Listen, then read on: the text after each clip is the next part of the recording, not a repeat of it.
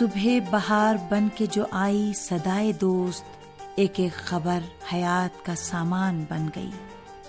جام جم، پیشکش radio Tehran.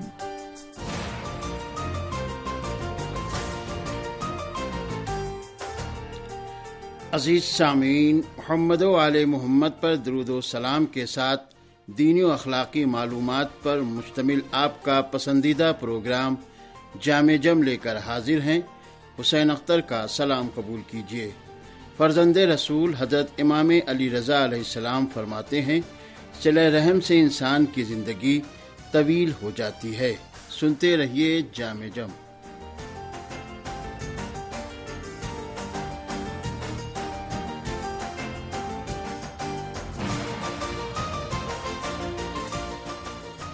اگر انسان اپنے رشتہ داروں دوستوں احباب سے نیک سلوک اور اچھے برتاؤ کرتا ہے اور حسن اخلاق کے ساتھ پیش آتا ہے تو اس کی عمر بڑھ جاتی ہے۔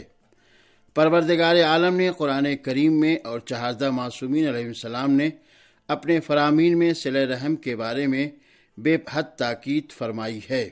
اور ام معصومین علیہ السلام نے اس کے بے شمار فوائد بھی بیان کیے ہیں۔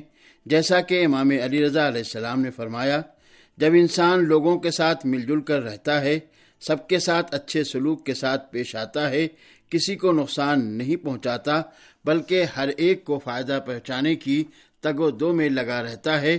کسی کی غیبت نہیں کرتا، کسی کا دل نہیں دکھاتا، کسی کو اذیت نہیں دیتا، بلکہ ہمیشہ خوش رہتا ہے۔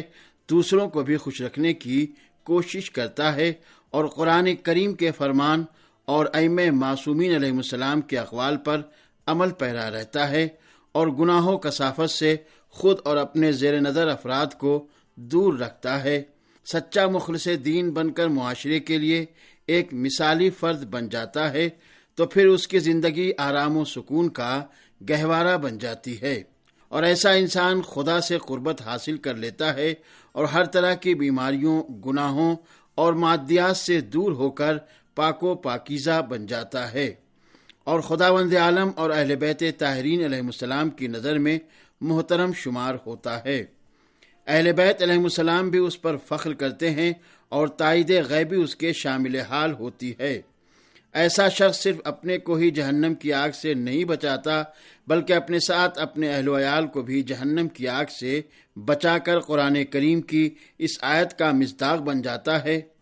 سورہ تحریم کی چھٹی آیت میں ارشاد ہوتا ہے، اے لوگو، جو ایمان لائے ہو، بچاؤ اپنے آپ کو اور اپنے اہل ویال کو اس آگ سے جس کا ایندھن انسان اور پتھر ہوں گے، جس پر نہایت تند و خو اور سخت گیر فرشتے مقرر ہوں گے، جو کبھی بھی اللہ کے حکم کی نافرمانی نہیں کرتے اور جو حکم بھی انہیں دیا جاتا ہے، اسے بجا لاتے ہیں۔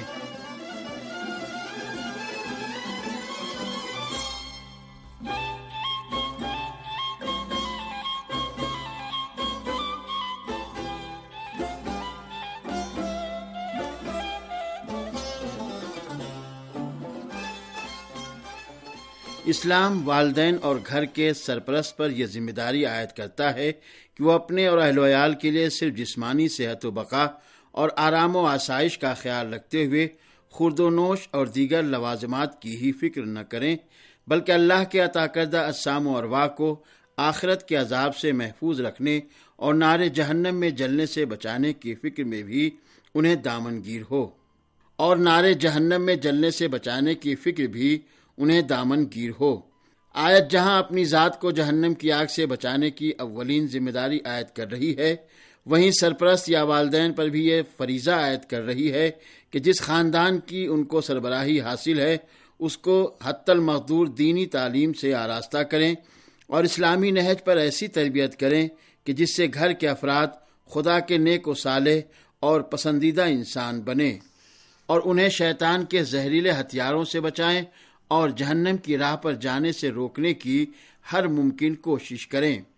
بعض حضرات یہ عذر پیش کرتے ہیں کہ ہم نے بہت کوششیں کی اپنے گھر کے ماحول کو درست کرنے کی اور اپنی اولاد کو اچھی تربیت دینے کی، لیکن زمانے کی ہوا ہی ایسی چل پڑی ہے کہ اولاد ہماری واض و نصیحت کا کوئی اثر لینے کو تیار ہی نہیں اور نہ ہی ہماری بات پر کان دھرنے کو تیار ہیں۔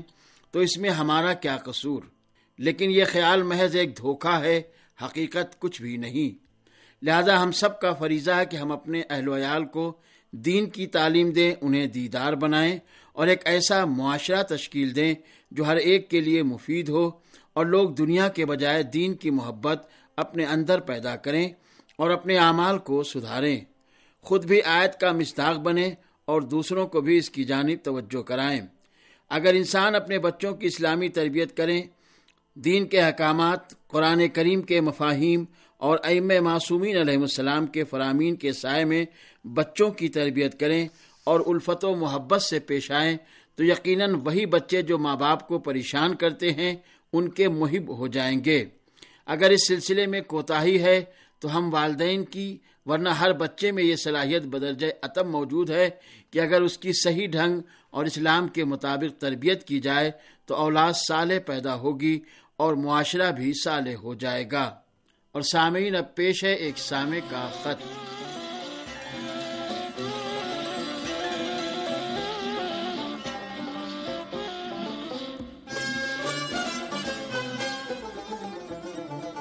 محترم جناب سردار سہیل احمد صاحب، صدر Sardar radio listeners club, ستوڑا، Abbottabad, Khyber Pakhtunkhwa, Pakistan سے واٹس ایپ پر لکھتے ہیں کہ بزم دوستہ گروپ میں بر وقت بزم دوستہ اور جامع جم اپلوڈ کرنے کا بہت بہت شکریہ۔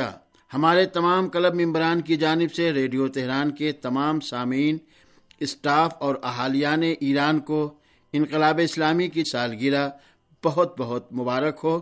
اشرۂ فجر میں خصوصی پروگرام پیش کرنے کا بہت بہت شکریہ۔ اور سامعین محترم سردار سہیل احمد صاحب کے شکریہ کے ساتھ اب پیش ہے ایک داستان۔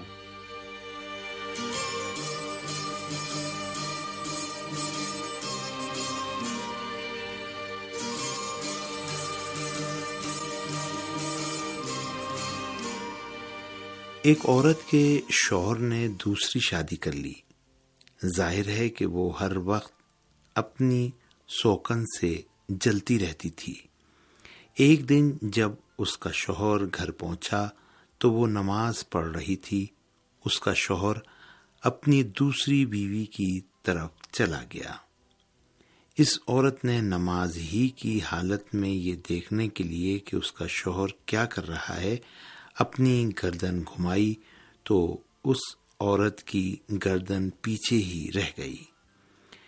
بیچاری وہ عورت اپنے شوہر سے کہنے لگی کہ کسی طبیب کو بلاؤ، پھر اسے جہاں کہیں بھی علاج معالجے کے سلسلے میں دکھایا گیا، اس نے یہی کہا، اگر کسی نے بھی زور دے کر یا جھٹکے سے اس کی گردن سیدھی کرنے کی کوشش کی تو اس کی ہڈیاں ٹوٹ جائیں گی۔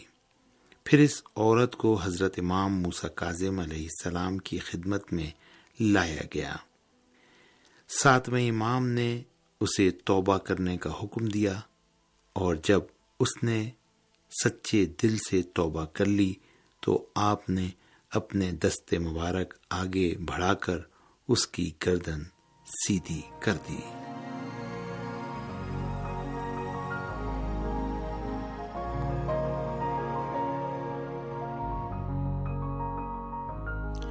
سامعین، اسی کے ساتھ پروگرام جامع جم اپنے اختتام کو پہنچا۔ اجازت دیجیے خدا حافظ۔